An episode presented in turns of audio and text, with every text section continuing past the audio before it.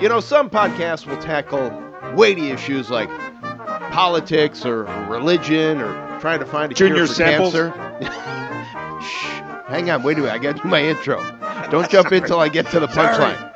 You know, some podcasts will tackle weighty issues like politics or religion or health issues like trying to find a cure for cancer. On this podcast, Harry Bartosiak and I try to find out and get the answer to the question of what was Goober's middle name?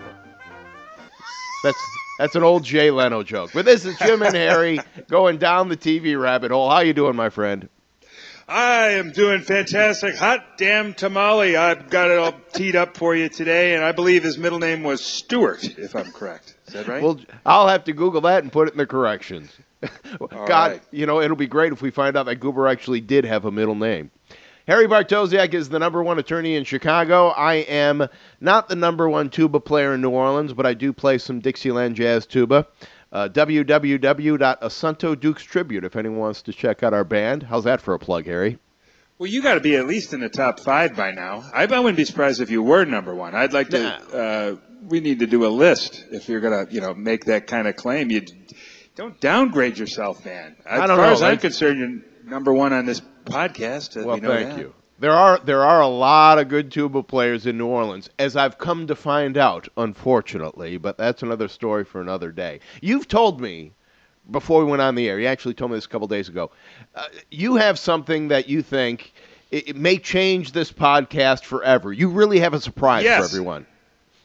I have got something that is uh, just going to shake the format to its core. Wow. And yeah, and I, there's something analogous to it. First of all, it's great to be with you again here, Jim, and uh, hope you're doing well today. I am. Uh, I am because I've been thinking about this for a while, and I thought, you know, I used to um, go over to this local drugstore called Monaco Drugs in the town where I grew up, and sometimes I'd buy baseball cards, sometimes I'd buy Bub's Daddy gum or uh, marathon bars. Remember those big long candy bars that had the commercial with the guy in the white hat? This one guy said, "I do everything fast," and he said, "I bet you can't eat this fast." And, and uh, the guy in the white hat uh, Yes. gives him the candy bars. He eats it real slow. Anyway, or sometimes I would buy comic books.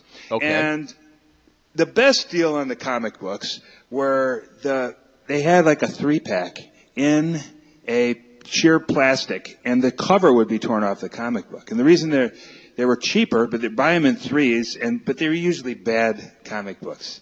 Like instead of getting uh, Superman or Spider Man or Green Hornet, you're getting like um, Tubby or Lulu or maybe like uh, End Stage Dennis the Menace, something like that. Okay. So I thought to myself, you know, there's plenty of good shows out there. But what I want to do for you and the audience today is not give you just one program. Right. And not just a couple. I want to give you a three pack of bad. Three pack of bad TV. Oh, Three shows that'll knock your socks off with their unsuccessfulness. Oh, good. Because neither, none of them would be good enough to fill up a whole segment. That's why I'm stalling before I even get started right here. Okay. But The first show, super bad, only made it 13 episodes. Believe it was a mid-season replacement in 1979 on ABC. It was a rush onto TV, uh, piggybacking on the popularity of the 1978 film Animal House, and this one was called Delta House. Oh, You remember that? Barely. So so this is going to be good Oh. for me. I like this. All right. Well, Delta House uh, was basically Animal House featuring uh, some of the original movie cast members. Now, did you see the movie Animal House? Of course, oh, you remember course. Yeah, many Yeah. times, many times. John Belushi is Bluto. So John Belushi wasn't in this one. Uh, some of the people who were in this one were, would be Dean Wormer, played by John Vernon. Uh, you remember? You're finished here at Faber. No more fun of any kind. Every Halloween, Zero. the toilets explode. Yes. Zero Go ahead. point zero. Zero point zero. That's the only thing I remember from, Oh. from Dean Wormer because I play that on the Howard Stern show. But yes, Dean, he was great in that role, by the way. He was hilarious. Oh yeah. I think in college there was one point when I looked in the mirror and I heard his voice, fat, drunk, and stupid is no way to go through life, son. But ah, yes. anyway, Dean Wormer thinks that he got rid of the Animal House, uh, Delta House crew at the end of the movie, perhaps, but oh no, he's he's wrong. They're still there, and uh, now Blutarsky, John Belushi, has been drafted into the army, but his brother shows up as a college transfer, and uh, his brother is called Blotto, and he is played by a guy named Josh Mostel. And Josh Mostel was the son of Zero Mostel, Oh, okay. who you remember from If I Were a Rich Man, Fiddler on the Roof, and stuff like that, right? Remember? Yep, The- yeah, sure. Big actor. He got a lot of mileage out of that. And uh, but in any event, uh, so you got Dean Wormer, and you got a lot of the regular crew. You got uh, the guy that played D-Day, Hoover, Flounder, Stephen Furst. This was a big movie. This was written by Harold Ramis and Doug Kenney, and it was did gangbusters. And people loved it, especially um, teenagers, older teenagers, because it had a ton of sexual references and foul language. Uh, I remember very well. I couldn't see the movie. I was in junior high. Nowadays they call it middle school. It's called junior high. And so I somehow got my hands on a book, a picture book that basically went frame by frame through the movie. So I actually watched the movie by uh, reading this book, even with pictures of um, you know uh, bare naked breast shots uh, from from the you know female uh, cast. I'll remember that. So. Um, I, I loved this show when it came out. I thought this is perfect. There was only one problem. Yeah. They put it on Saturday. It's on network TV. Right. And they put it on Saturday night, which is 8 o'clock, which is considered to be the family hour, 7 o'clock central. So what the movie did well was sophomoric, crude humor with foul language, um, nudity, and heavy sexual innuendo. Couldn't do any of that stuff on, Right. on network TV, even back then. Having said that, the first episode was written by Harold Ramis and Doug Kenney, and I watched it again, and it was funny. It was pretty good. But you could tell that it was putting a square peg in a round hole. For example, um, when Blotto shows up, uh, Zero, Josh Mostel, uh, Belushi's brother, they decide they're going to have a party. Instead of having a toga party, they decide they're going to have an animal party where people dress up in like animal costumes. Oh God. So they did it kind of like half-assed, and you could tell that this would have been a show where they could have really, if they could have been let loose, it would have been funny. They had the original writers uh, to start off with. They had enough of the cast, and actually, this guy Zero, uh, not Zero, but uh, Josh Mostel was pretty funny as Blotto. Wow. But uh, uh, that was his first episode. Then they changed writers in, in the later episodes, and one of the writers was a guy named John Hughes. You might have heard of him. He wrote a few successful movies such as Home Alone, Uncle Buck, Sixteen Candles, Sure. you name it. You know, he wrote. And so, but what happened was it only lasted 13 episodes because they had to half-ass it. Okay. now let me ask you this real quick. Was Peter Riegert in that version? Okay. Good question. Peter Okay. Riegert was not in that version. As a matter of fact, they didn't have a replacement actor for him. Several of the actors who were not in the show, including Peter Riegert, and then there was, um, uh, what's the guy's name that played Otter? Oh, I'm just drawing a blank on his name. Tim Matheson. Remember Tim he was Matheson. in Bonanza at the end? Yeah. Um, he um, was replaced by a guy named Peter Fox, who nobody's ever heard of. Neidermeyer, Marmalard, the uh, you know the the villains were replaced by somebody else, and then they threw some extra characters in there, including uh, a bombshell, attractive uh, blonde played by Michelle Pfeiffer. So, Oh, you know, wow. those- yeah, she was on there. Basically, it was a, it was it could have been a good idea had it aired on HBO, but just the fact that they aired it on network te- television, it was DOA. That's right. Okay. So too bad. It was about the best of the offerings. The next one I'll Okay. cover very briefly because All it right. only lasted a short period of time. And this this was show was on ABC, 1977. It actually made it two seasons. I'll tell you about that in a second. Okay. But it was called and was based on a 1959 movie starring Cary Grant and Tony Curtis, and this show was called Hey, what- Operation Petticoat. I was going to guess it because as soon as you said based on the movie, yes, I remember it well. Right. So roughly, the plot is um, this um, submarine captain in the in the in the show, played by John Astin in season one, Gomez Addams, and Yes. um, uh, the Riddler, as we uh, talked about in a previous episode. Yes. Uh, not John Byner. Uh, Gome- uh, John Astin uh, plays a, uh, a captain of a submarine, and uh, just before the submarine's getting ready to launch, at least this is how it happens in the movie, uh, it's sunk, and they have to recover it, and they decide to go ahead and get it ready to be seaworthy again. And by the time they get it ready, uh, there's another attack on the island where they're at, and they're somehow they lose the supply of gray paint, so they end up having to paint the submarine pink. Okay. And somehow or another, I don't know how it happened. It's not really important. They end up having to take on a crew of a bunch of good-looking women. Uh, the Wax, I think is what they're called, or whatever the Navy version is. So you got a crew made up of ramshackled, bum, slacker-looking uh, naval people, uh, men, and uh, really good-looking women. Um, and, and so the the first season, uh, they had John Astin was the commander, played the Cary Grant role. Tony Curtis played the kind of uh, wisecracking debonair um, um, uh, second, or first, first mate, and in the TV show, that role was played by a guy named uh, Richard Gillian. You'd probably recognize him if you saw him. But in anyway, um, the, the the show was okay in the first season. I Yeah. watched it because I, I was a big, uh, you know, hey, there were good-looking women on there, and uh, I thought, hey, it's a submarine. I like military stuff, and I remember it as being moderately funny. Uh, Jamie Lee Curtis, Tony's yes, that's what I was going to get to because Yeah. I remember that's the reason I remember that show. Jamie Lee Curtis. She was young and she looked great.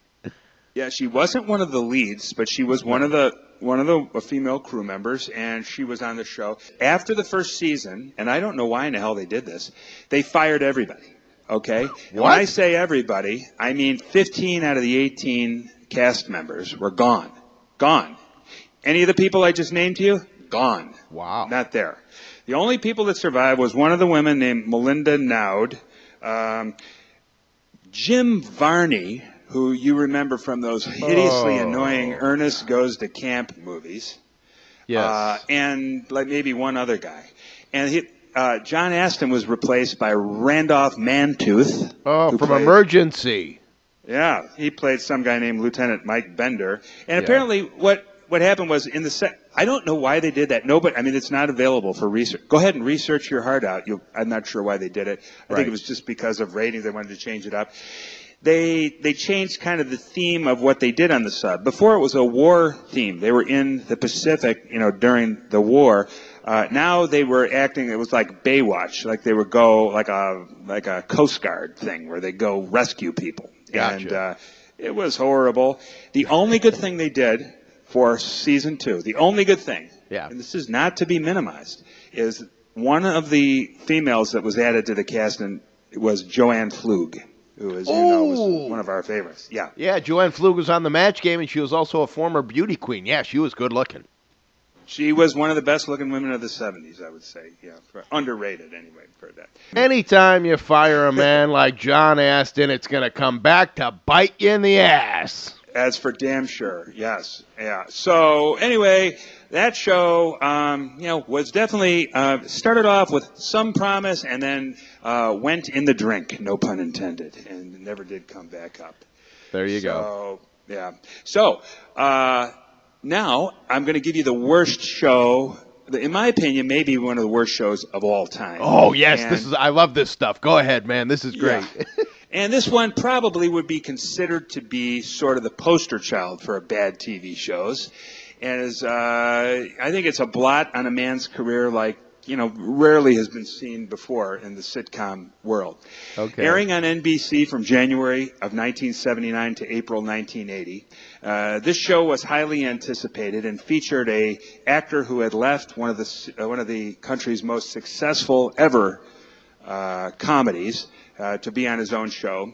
Uh, but this show started uh, after he had already failed two different times on um, uh, in, in trying out that route.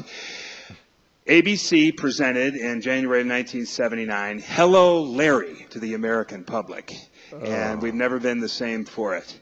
Uh, things have gotten worse. We had the COVID-19 crisis and all that. But as far as TV goes, uh, Hello Larry really was um, was a problem. It, it was Uh, the and- it was the Hiroshima of 1979, figuratively It was. It, it was. And one of the issues, by the way, for if I can step away for a moment with my three pack of bad theory is there is a danger that I might mix and match facts from one show to the other. And I've done that here. Surprise, surprise. Um, the writers, uh, Dick Bensfield and Perry Grant, who wrote Hello Larry, they're to blame. They did not have anything to do with Operation Petticoat. No. William Asher was the director on Operation Petticoat. But anyway, Dick Bensfield and Perry Grant. These are pretty good writers. Adventure of Ozzie and Harriet, Andy Griffith's show, One Day at a Time, which say what you want had some success. I'm not Sure. was never a big fan of it. So anyway, Hello Larry comes in. The plot, the rough uh, plot behind Hello Larry is that he's divorced and he moves to a new town with his two daughters. So right there, that's a hilarious premise. Um, he gets a job with a radio station as a wisecracking uh, call-in talk show host. Okay. Uh, problem was the wisecracking wasn't funny. Yeah, it was it was bad. Right. Fred Silverman, the head of NBC at the time, uh, referred to McLean Stevenson's character as a buffoonish, and uh, so it was like trying to be some kind of takeoff between the Odd Couple and WKRP, and I don't know what. Uh, and the other act, actors on the show were, you know, not really noteworthy except to themselves and their families. Uh, except one of the daughters was played by Kim Richards, who you may remember from, I think she was on, was she on Escape from Witch Mountain, maybe, or was it? I have no idea. I can't remember. Yeah, but she's in one of those uh, uh, Housewives of Beverly Hills things too. She's got, I think she drinks a lot or something like that. Oh yes, no, I do Yeah. know her because my wife used to watch that show. So yes, I do know Yeah. her. She's got a twin sister. They both look kind of hagged out. But uh, Well, I was going to say, I, I rem- for these kind of comments? No, no, no. I remember she. It looked like she had had a lot of bad plastic surgery when I'd watch Yeah, it with well, my wife. So yeah. Yeah, well, if that was plastic surgery, that is bad. But in any event, uh, I mean, in my opinion, I have to say that so we don't get sued. Right. McLean Stevenson just wasn't funny in this role. You know, some stuff just doesn't work, but it was high profile, and he had come from MASH, and people thought he was an idiot for leaving MASH, and then it turns out he puts, this is what you got? Hello, Larry? Well, Johnny Carson apparently just went to town on this. You know how Oh, Johnny would adopt certain things and just, like, he loved to bash Kmart and Earl Scheib, and whenever anything was bad TV, it would be equated to Hello, Larry, basically. Yes. Yeah. So it didn't last long at all, but they did give it a second season. But what they did was uh, they decided they were going to swap out the plot, the premise, and Sure. add a bunch of new characters. Okay. So they added like uh, the uh, wisecracking, nosy neighbor lady, a la Gladys, Gladys Kravitz, uh, played by Ruth Brown. Uh, they um, they added some other characters, and they even squeezed in sporting goods store owner, played by Meadowlark Lemon, playing himself. Remember? Oh, from the come Harlem on. Globetrotters? Yeah, He, now what, he actually played himself. he played himself, and so I don't. You Oh, know, my God. I think it's it's a it's a jump the shark type of a move there. What can we do? I don't know. Get get me some shut, metal. Get- Get, him on there. I don't care. Whatever. Yeah. People like him. Put the Glo- Globetrotters on there. I don't care. Hey, And plus, then they said- plus, plus, it'll be good if we if we add a little ethnic uh, ethnicity to the show. If you get what I mean, we add a black Yeah. guy. Oh yeah, add a black guy. Good idea. Well, they added Meadowlark, they added uh, uh, the nosy neighbor, and they pulled the plug on the whole emphasis on the radio station. Instead, it became about him being a single father to his daughters and their interaction. And it still wasn't funny. And No. instead of people saying they ripped off WKRP, uh, they were saying now you're ripping off one day at a time. And it still sucks. and the ratings tanked. Uh, they never were good. So, uh, 30 minute show, sitcom, 38 episodes, only two years, but he didn't get off unscathed because to this day, to his dying day, anybody who knows anything about TV, here's the name McLean Stevenson thinks, why did he leave MASH and do Yeah. Hello Larry? You know? Yeah. So, No, it's still a punchline. You can still use that punchline and get a laugh. You say, you know, uh, uh, uh, oh boy, that's that's another hello, Larry. You know, uh, uh, to, right. To this day, and I can't believe it made it two seasons because, as you said, Carson joked about it so much. I thought it got pulled after like six episodes, but two seasons. I'm surprised. Well, I'm glad you picked those three. I'm glad you gave us the trifecta. I'm thrilled to learn about Meadowlark Lemon being cast as the neighbor because I actually kind of have a uh, well, a what would you call it? What would you say when it's not a spin-off? It's a um, what'd you call it? Oh, a, uh, retcon? Okay, a rec- yeah. I kind of have that situation coming up as I feature my show, and I picked this show so I could actually go down another rabbit hole. But I'll start by saying it was on from 1980 or 1998, pardon me, to 2007. 207 episodes. It's been very successful in syndication. I'm talking about the show that starred Kevin James and Leah Remini, the King of Queens. Okay, all right. All right. Okay. Now, I'm- it was I'm on so- for that long, huh? Yes, and I'm selecting it because he just passed recently, and he's he, he's one of my favorite actors in this show. Although most people always say, "Oh, he was so funny in Seinfeld." No, he was much funny in this show. I'm talking about the great actor Jerry Stiller, who played Oh, yes, Arthur he Spooner, was the a- father. Arthur Spooner. Yeah, he was a great actor. I would love to hear some clips from him with his nasty, biting comments back to people. Funny as hell. his character in King of Queens was to me just absolutely hilarious. And then I found this out, and I'm not making this up. Uh, when they shot the pilot, laughing already. When they shot the pilot originally, they had Kevin James, they had Leah Remini, but Jerry Stiller wasn't in the picture. Who do you think they cast as Arthur Spooner, Carrie's father? Rather than Jerry Stiller. Who do you think? Yes, it wasn't Jerry Stiller. It was somebody else. Who do you think it I'm gonna- was? Larry Bud Melman. No, you're close. Jack Uh. Carter. Jack Carter. Oh, oh my God! You know it's so amazing to me Yeah. that Jack Carter's name has come up for that reason. But I was just about to mention him for another reason too. yeah. Why? Yeah. Well, I'll have to say it now because I was going to shut up about it. But now, what? Uh, King of Queens, which I liked. Okay, I'm looking forward to your review. Uh, I always got that kind of not mixed up, but I always considered that to be a, a brother sister show with Everybody Loves Raymond. No, it was. It was a brother show. They had crossovers. Ray Romano would show up. Okay, Uh, so yeah, we're going yeah, to talk yeah. about that. Yeah. I was going to say just like I get Jack Carter uh, confused with Norm Crosby. Well, Who are the two everybody does. Don't don't don't feel bad about that. Everyone gets when you think mediocre comedians that died about ten to fifteen years ago. Mm-hmm. Norm Crosby, Jack Carter. Those are the two that you think about. So Well, just real quick, do you also get uh, Buddy Hackett confused with Shecky Greene sometimes? No, I don't. Only No. because I always think of Buddy Hackett in The Music Man. So Buddy Hackett has kind of an indi- individual identity for me personally. I see. And he had a filthy mouth too. Oh anyway, yeah, we'll get- no, and he had. Do you know he had nine Vegas acts? He had nine different acts that he would do when he played Vegas, and he played Vegas all the time. Wow. Yeah, which is that's a Uh, lot of material for a stand-up comedian. So, yeah, and they were all Yeah. filthy. They they were all one was one was filthier than the previous. He was just filthy. Him and Redd Foxx could have had a one hell of a time together. Yeah, you know what? I bet you. I bet you they'd go head to head. Who is the filthiest comedian? All right, so so Jerry Stiller played Arthur Spooner. He was hilarious. He's the reason that I enjoyed watching the show. And they actually did a plot line that I know you'll appreciate. Uh, Stiller and Meara, of course, were a comedy act that was on Ed Sullivan a gazillion times. Uh, that was Ann Stiller and uh, or yeah, well, Ann Meara and, and Jerry Stiller. Uh, I never found them funny on the Sullivan Show, but that's because it was com- comedy in the 50s and it just was generational. It was kind of Jewish humor, if you will. Um, but When were you watching the Ed Sullivan show? I- Are you I went 72 no. years old? I went down the rabbit hole. I went down the rabbit hole and started googling Stiller and Meara on Ed Sullivan, right. and it and don't do it. It's just not funny. It's lost all of its luster because it's you know it, a lot of it is ethnic stuff that just isn't funny anymore. But they did Yeah. something that on King of Queens that I thought was brilliant. Stiller and Meara were on the TV show, the game show hosted by Bert Convy, Tattletales. You remember that show? I loved that show. Loved What- that show. what they did is they took the fi- uh, footage of Jerry Stiller being on the show, or maybe it could have been Password. One of those two shows doesn't matter. They have the footage, and Kevin James and Jerry Stiller are watching it at home. There's a young Jer- Jerry Stiller on TV, and Kevin James says, "Wait a minute."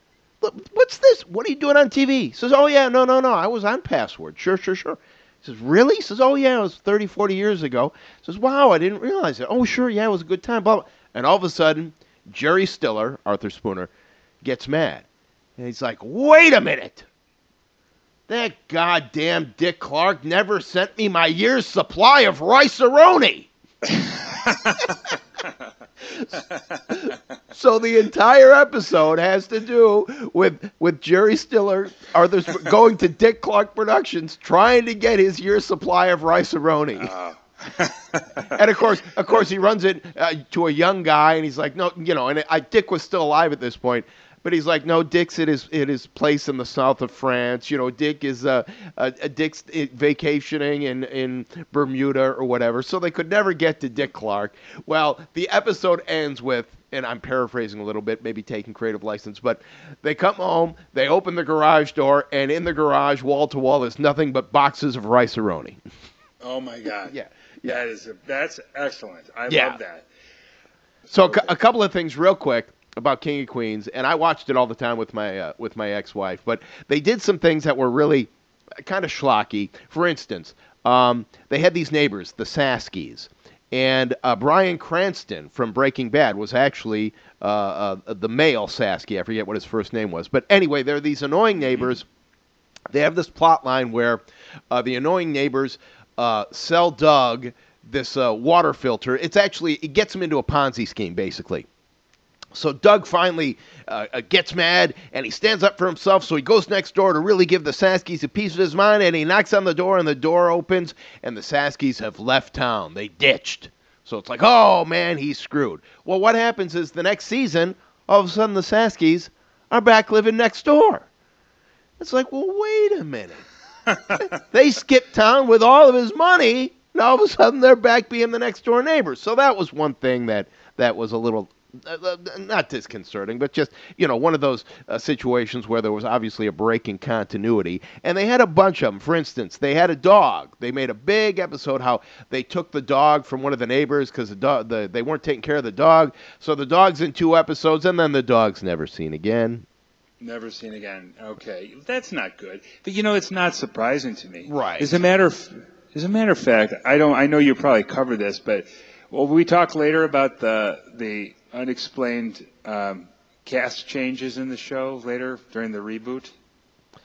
Uh, the un- unexplained cast on in what King of Queens?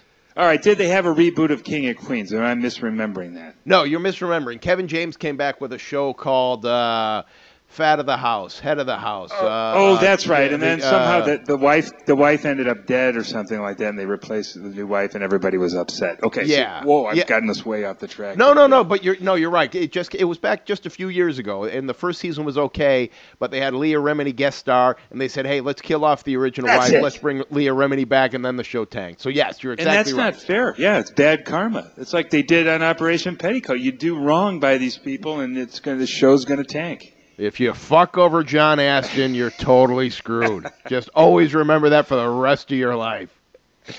All right, a couple other things real quick about King of Queens. Um, Doug Pruzan plays Carrie's boss at the law firm for like the first four seasons. Well, Carrie gets fired from the law firm. She bounces back and forth for a couple of years. Season six, she's working for a real estate company. Who's her boss? Doug Pruzan again. Same actor, playing a different character. Same guy. Any explanation? Different character? None, No, none no. whatsoever. Uh, they must have, uh, maybe they had nude photos of uh, Doug Heffernan and the dog. I don't know. Um, What's worse, same actor playing a different character, or different actors playing the same character, Oh. like Dick Sargent and Dick York, with no explanation? I, I think when they when they replace midstream and give you no explanation, that's to me that always bothers me. I mean, I can't get that out of my mind. I Would you say that the Darren from Bewitched is the number one example of that? Yeah, I think so. I mean, they did it again in Roseanne, but they kind of made fun of it a little bit. But yeah, the two Darrens is probably the worst. Why? Do you think there was an, another one that was worse? No, those are the that's the only one I can think of off the top of my head. But it was it's like people get upset. Like Well- that's not Darren. Yes, it is. It- Well, but the, That- my biggest problem is the second Darren was a real asshole. yeah, Dick Sargent. Yes. Yeah. I mean, it, Dick York could, you know, he could be mad, but then, you know, he'd realize, hey, I got this hot wife who can, you know, wiggle her nose and give me a Bentley. Uh, you know, although he never took advantage of it, but he kind of, he kind of saw. Major ki- error, by the way. yeah, exactly. but you, you could never. I mean, it, you could kind of see, you could see a little love between Dick York and Elizabeth Montgomery. Dick Sargent just didn't seem. He seemed like he was just unhappy. All of it. His nose was com- his nose was eternally out of joint. Back over onto the highway. Get the car back over. Let's talk about King of Queens. So Sorry. King of Queens, pretty successful. Only cracked the top 20 once, but uh, it was still one of those shows that was usually between 20 and 30. Been very successful in syndication. But as I was going down the rabbit hole, I decided to to feature this show because uh, Jerry Stiller. Uh, and I just again, it's weird how the rabbit hole will take you into you know different territories. But he Yeah. was actually in the seventh highest grossing film of uh, 1975. And um, when I saw him in it, all- Poseidon Adventure. no, you're getting very, very close because it gives me a chance to talk about one of my favorite movies of all time along those same lines. I'm talking about Airport 75. Oh, I know. I need Runway Niner real bad, Joe. Real bad.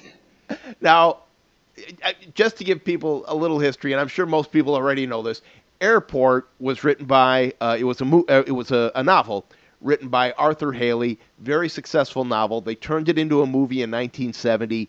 Dean Martin played the captain, uh, and I, hang on a second, I, I, you have a tendency to get them all confused. Uh, Burt Well, I just Lancaster- did a Burt Lancaster impersonation. I Uh, guess that must have been Airport 77. No, no, no. I, that's what I was just about to get to. Burt Lancaster was the co-lead. With Burt Lancaster was on the ground. Dean Martin was the captain. Oh, that's right. That's right. And of course, who was the mechanic? George Get to that part. Kennedy. That's the best part. Yes. Now, he was see- in them all, right? Th- Yeah, and George Kennedy. Do you remember his, his character's name? Joe. Joe. What was the last name? Italian Bag name. donuts. No, come on. Italian name. This Vitali. is. You're so close. This is Joe Petroni. Oh, that's right. Yeah.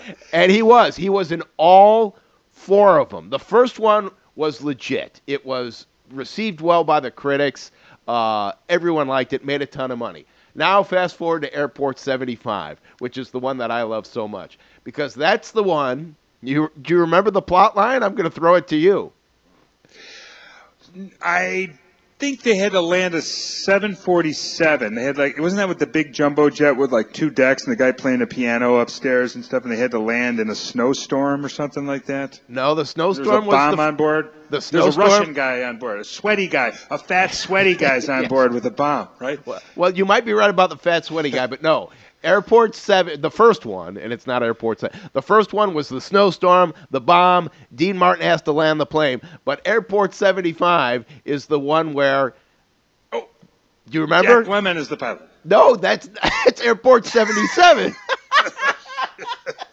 Jack Lemmon with a horrible mustache was in Airport Oh, 77. God. All right, so- I'm just all over the No, place. You better Airport. let me Se- I'm, I'm going to try and uh, jog your memory. Airport 75. The featured character was Karen Black, the stewardess, who at the time was. th- They said she was a bombshell. When you look back, you're like, boy, she really wasn't that pretty, and her teeth were all over the place. But it- Wait.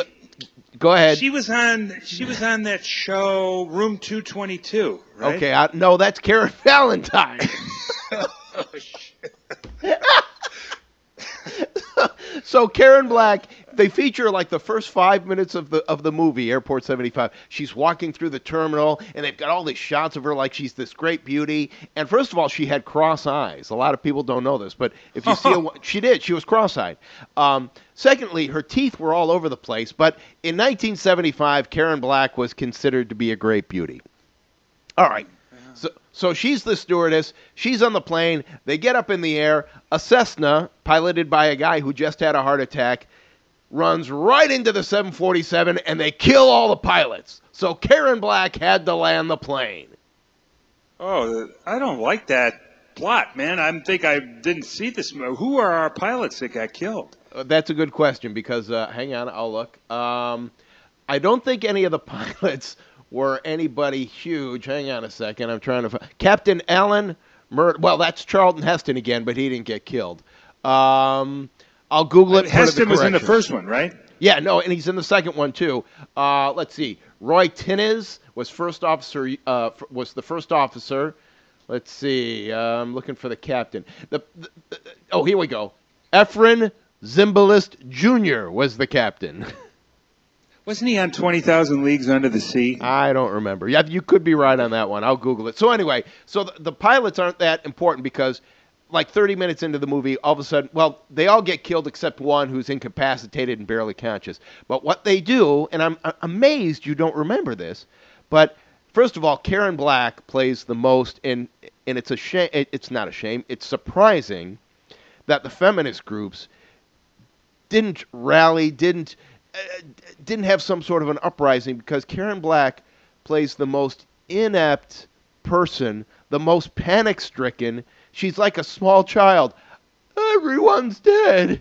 I don't know how to land the plane. This is Columbia 409. It's Nancy Pryor, stewardess. Something hit us. All the flight crew is either dead or or badly injured. There's no one left to fly the plane. Help us! Of course, Charlton Heston is what? Her boyfriend, her twice as old, you know, twice her age boyfriend, who's on the Let ground. Yeah. He's on the ground, right? And he has to guide her in. He's trying to guide her in, and then they decide, and I'm amazed you don't remember this. Uh, they decide to go ahead and get a helicopter, get an Air Force jet powered helicopter, and lower a pilot into the side of the plane because there's a big hole in the plane. And well- played by Marty Allen. no, that would have been good. Hello Oh, there. I, I'm looking to see if Marty Allen was one of the passengers, but no, I'm not seeing Marty Allen. Um, so they take this Air Force captain who's going to land the plane. What happens? It fails. He gets, uh, uh, you know, the, the, the, the rope breaks or the cable breaks. He flies into nowhere. So Charlton Heston, who's also in the helicopter, says, "All right, lower me down." No, you can't do that. No, no, no, nope. Lower me down. So they lower Charlton Heston down. Of course, he gets into the plane. It's incapacitated. Karen Black is just absolutely, uh, completely inept. But Charlton Heston manages to land the plane. Okay, everybody's safe. That's Airport 75. I'm looking at the uh, I'm looking at the, the cast. Let me just throw out some names because that's the beauty of these airport movies because you've got It this. is the beauty, but I feel sorry for the guy. You mean they dropped the one guy down and he like just thudded off the side of the plane and bounced in down and plummeted to his death? yes, that's exactly what happened. Yeah. That's that's sad. Well. I, and the thing is, he's not even in the credits. He's, I think he had three lines. Okay, lower me down. You know, I mean, Thud, boom. Uh oh. he gone. all right. So, so here are some of the people that were in Airport 75. Um, uh, Charlton Heston, as we said. Uh, George Kennedy, of course, plays Joe Petroni again. Uh, Gloria Swanson played herself, believe it or not. Mm, was she like 101 or something? that yeah. I think so. Uh, Linda Blair from The Exorcist. Yeah. hmm Uh, Helen Reddy is in it, one of her few uh, film roles, and actually they said she did really good. She played Sister Ruth, who sang the song before the, the accident happened, sang the song to uh, Linda Blair, and of course they did the big takeoff of that in Airplane, which we'll get to later. Oh, that's right. yeah, that's right. Sid Caesar was in it. Uh, let's, Show of shows. y- one of your favorites, Larry Storch. he was Yep. amazing. And then the three drunks, and here we get back to my original point. There were three businessmen that were total drunks. The three of them were Norman Fell, Conrad Janis, and the Sure he is. Conrad Janis was on Mork and Mindy. He was the bald guy. He was uh, Mindy's dad, Oh yeah, yeah, yeah. Right. Yeah. and also a great trombone player, great Dixieland jazz trombone player on the West Coast. Okay. But the biggest drunk of all, of course, was Jerry Stiller. Yeah. Whoa. That is Um, that's an amazing cast. I yeah. Mean, it, it's yeah. Erik Estrada, Erik Estrada, Sharon Gless, and Jim Plunkett, the football player, just to round it out. So there you go.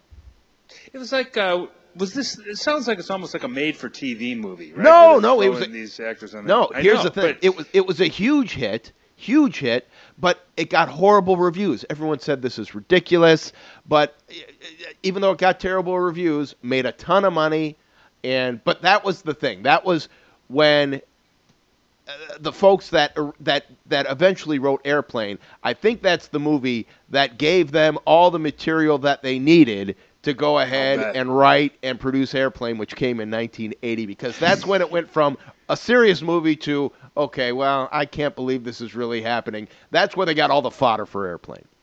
Oh, but man, that was one hell of a ride. No pun intended. All right, now wait a minute. No, no, no. The ride's not even close to over because we go to Airport 77. And who's and George? We already know George Kennedy's in that too, right? Right, and we mentioned Jack Lemmon, who's got the bad mustache. Uh-huh. Uh, oh, Gary Collins is the co-pilot, right? No, Gary Collins was the co-pilot in Airport 75. Wait a minute. No, no, no. Hold on a second. Hang on. I could be wrong here. Hang on. I got to double check. I've got all the windows open with the cast for every. Let's see. No, no, no. Gary. Oh, wait a minute. No. Gary Collins was. Gary Collins was was the co-pilot in the original airport. So you were close. Oh. There you go. okay. All right, so Airport 77. I'll go through the cast real quick. Jack Lemmon with the bad mustache, Lee Grant, um, Olivia de Havilland is actually in Airport. Oh. Uh, George On Kennedy is. Darren McGavin. Uh, Banacek. Ba- was Darren McGavin Banacek? I know he was the Night Stalker. Uh, I have to look that up, All but right. uh, that's definitely one for the corrections. I'm sorry. Gonna All have right. to. Uh, uh, it wasn't really an all-star cast with this one, but the head of the airline is played by, believe it or not, even though Airport 77 it made money, but it was critically a bomb. The the owner of the airport is played by none other than Jimmy Stewart. Oh, I do remember that. Yes, See? that's right. He was. Yeah, he was real worried about everything. I think. Now, what was the plot line of Airport 77? Do you remember? There's trouble on the plane, and it's going to crash if they don't do something to get the situation under control. Okay, well you're you're obviously you're very much in the ballpark, but this one the, the the plane takes off, it has all these priceless paintings on board. So these hijackers, yeah, these hijackers take over and they use the ventilation system to release some sort of a sleeping gas. So everyone on the plane falls asleep. Then they take over the plane, they hijack it, and they're going to go ahead and land on some small island somewhere, take off all the paintings, and that's going to be the thing. Well, it turns out they run into some bad weather. They're flying low because they want to be under the radar so no one can track them. Well, what happens? The plane crashes, although it doesn't really crash, it lands on the water and then it sinks to the bottom. Does that ring a bell? Oh, it, I remember. I saw this in the theater, and then Jimmy Stewart comes at the end in a boat with his granddaughter. Right? Yes, that's it exactly. Yes. So, so most of the most of the uh, the second half of the of the movie is the the fact that they're trying to raise this plane with everyone still on board. The water's Yeah. getting in. They're running out of oxygen. Jack Lemmon has a bad mustache. He's the guy kind of, you know, uh, in charge of. I think he was the captain. Let's see. Yeah, he was the captain. So he's trying to go ahead and, and, and get everybody to safety. Jimmy Stewart's on the surface. They raise the plane. Everyone gets off. Then the plane falls back to the bottom of the ocean. That's the end of the Yeah. movie. That's the end of the movie. This is the one on the big 70-40 side of it with the two floors where they had the, the bar on the top with the piano player up there, I think, if I remember correctly. That's one of the un, unimportant details. that's one of the first movies that I ever saw in the theater, and I Yeah? remember, and this was pretty funny. The plane's at the bottom of the ocean or the sea, wherever it was. Uh, the plane's at the bottom of the water, and they show the shot of the stairs. And you're right, it was a double decker, a wide body, and they show like it's like a little river coming down the stairs, and that's when they first notice that. Oh my God, you know, here we go. Oh, That's we're right, gonna, yeah. And I remember some guy from the back of the theater said, "Who left the water running?" Good one, sir. I, that's what I said. I'm like, hey, that guy's pretty quick. That's pretty funny. He was. He, he later attended uh, uh, Rocky Horror Picture Show midnight showings. He, All right, let me fast forward now to the final in the series. And I don't know if you know this one. This is the only one that you can watch uh, on the internet. This is the only one that uh, I think is on YouTube for free. The rest of them you got to pay money to see. This one is Airport 79, The Concorde.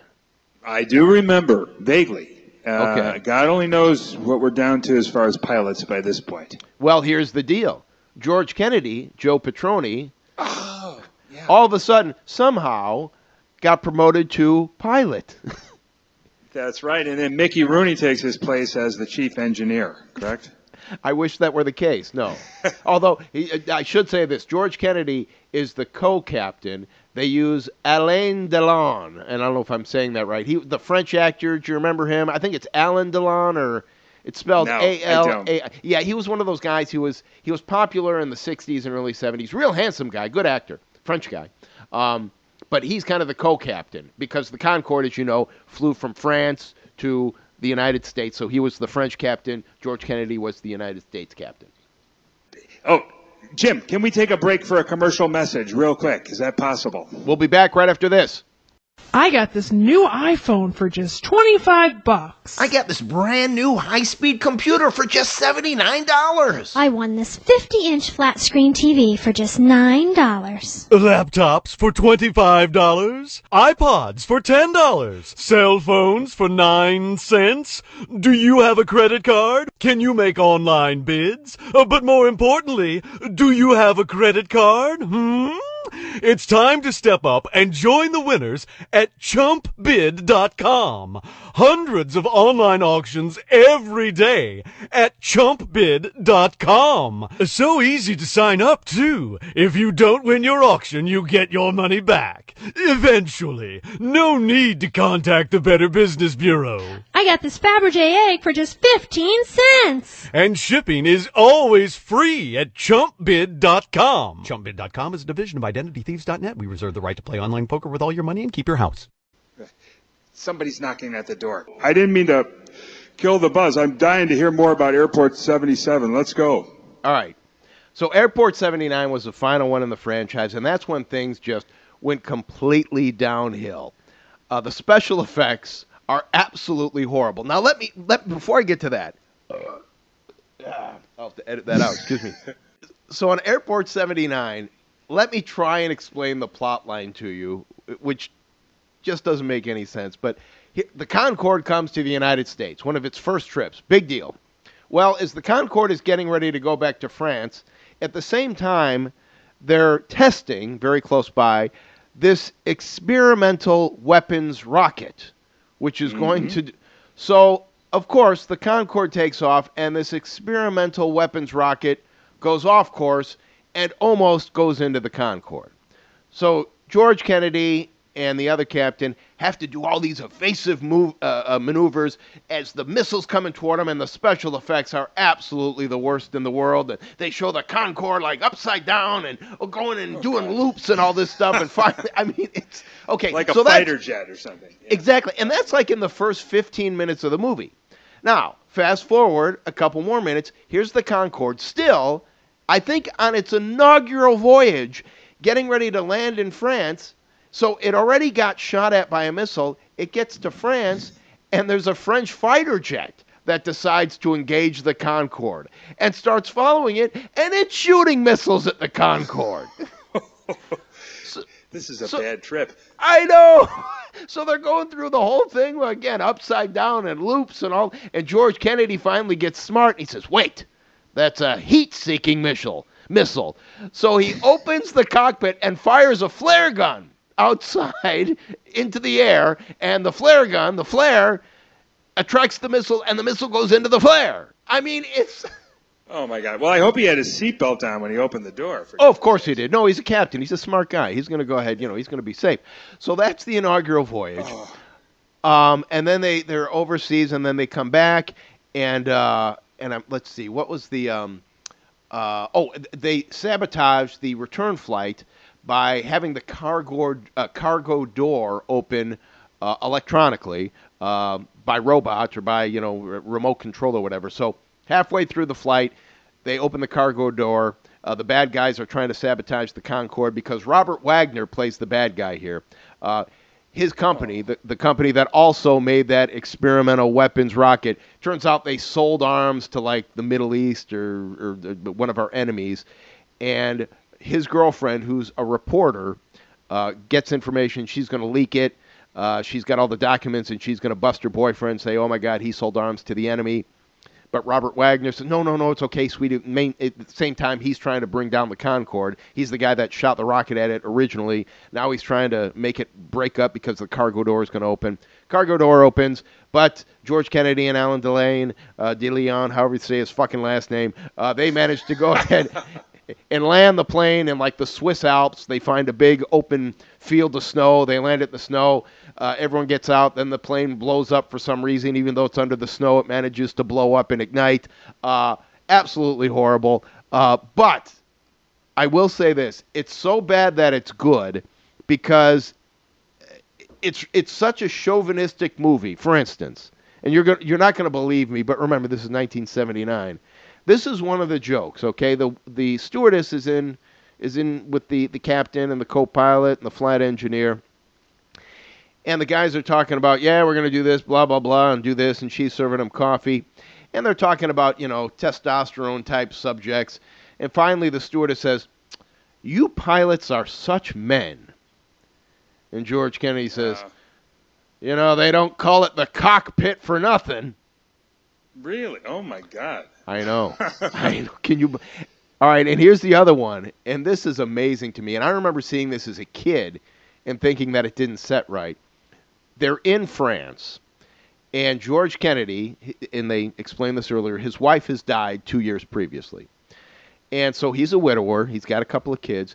He's in France. Alain de Leon, de Leon, how the fuck you say his name? Uh, he's younger. He's good looking. He says, "Hey, when we're in France, I've got a girl for you. Yeah, I think you'll really like her." So George Kennedy goes on this date, and he falls in love with this girl.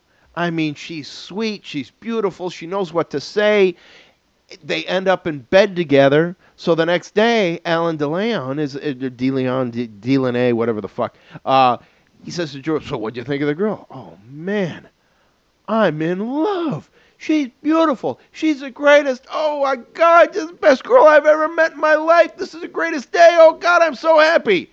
Alan says, "Well, for five thousand francs, she should be." George Kennedy says, Ah. she's a hooker. And so you're like, oh my God. But George Kennedy, rather than going, oh my God, I'm in love with her, he goes, you son of a bitch. Claps him on the back, and then they walk away. Oh, So that's a good when represent- Men yeah. were men, damn it. Exactly. Oh, no, it's a good representation of just how bad that film is. Bad it got. But it is worth a Google because the special effects they're as bad as as uh, the Shazam and ISIS hour. It, it, I Oh, mean, that's hard to really believe. bad. No, it's really that bad. So, wow, this has been a surprise development. Here, I thought we were talking about the King of Queens would have been just fine, but we got to visit one of the greatest bad movies of all time. With you know, and again, plays into kind of my theme. Some good, and then some, a whole lot of bad, but good bad too. Like so bad it's good. Well, And that's and the- one of the best things about TV and and movies for sure. And the thing that I love is when you watch those movies, and granted, I didn't watch them all, but I watched as much as I could. You can see, I mean, it's so blatantly obvious. All of the gags that the guys who wrote Airplane, they're like, yep, we'll take that. Oh, that's good. We'll just change that to a black guy. Okay, we'll take this. Uh, rather than using Olivia de Havilland, we'll use Barbara Billingsley. So, I mean, you can see, you can, s- a a mile away, you can see where they got all those jokes for Airplane. Yeah, very good stuff. Excellent. down the rabbit hole we went. This was an unusual uh, uh, episode, but uh, I think very fulfilling nonetheless. We featured Hello Larry, Operation Petticoat, and was it just called Animal House, the uh, the ripoff TV Delta show? House. They they couldn't use Animal House, or maybe they could have, but they didn't. Delta House. And of course, King of Queens and the Airport movies. I'm Jim Syoen. He's Harry Bartosiak. We thank you so much for joining us today, and And I'd like to talk more, but I have to go watch Banacek with George Peppard. oh, so George long now. Wait a minute, go back. Was George Peppard in Banacek? Yes. Okay, so it wasn't Darren McGavin. No. When I said I needed to take a break, it was really a ruse to research that issue. So now I beat you to it for the corrections. So long now. Hi, this is Jim back with the corrections, and I'm going to do them very quickly because we went 52 minutes. Boy, oh boy. That broadcast was longer than Game 7 of the World Series when the Cubs beat the Indians. That includes that goddamn rain delay. All right, Harry accidentally said ABC once for Hello Larry. That was actually on NBC. I think we kind of corrected that. Arthur Spooner, or Jerry Stiller, the actor who played Arthur Spooner, was actually on the $10,000 pyramid. That was the clip they used in King of Queens, and that's why I needed the uh, lifetime supply of Rice-A-Roni. Charlton Heston was not in the first airport. That was Burt Lancaster. Charlton Heston was in the second. Efrem Zimbalist Jr. was not in 20,000 Leagues Under the Sea. He was actually on 77 Sunset Strip. And I think that's it. I think that's it. I'm just stalling here to make sure. And you know what? It doesn't matter because you got great music by the original Dukes of Dixieland behind me. So, all right, I'll be quiet so you can hear the Dukes, Frank, Freddie, and Papa Jack Cosenzo. Thanks so much for uh, for enjoying our podcast. Assuming you did enjoy it. Thanks again. So long.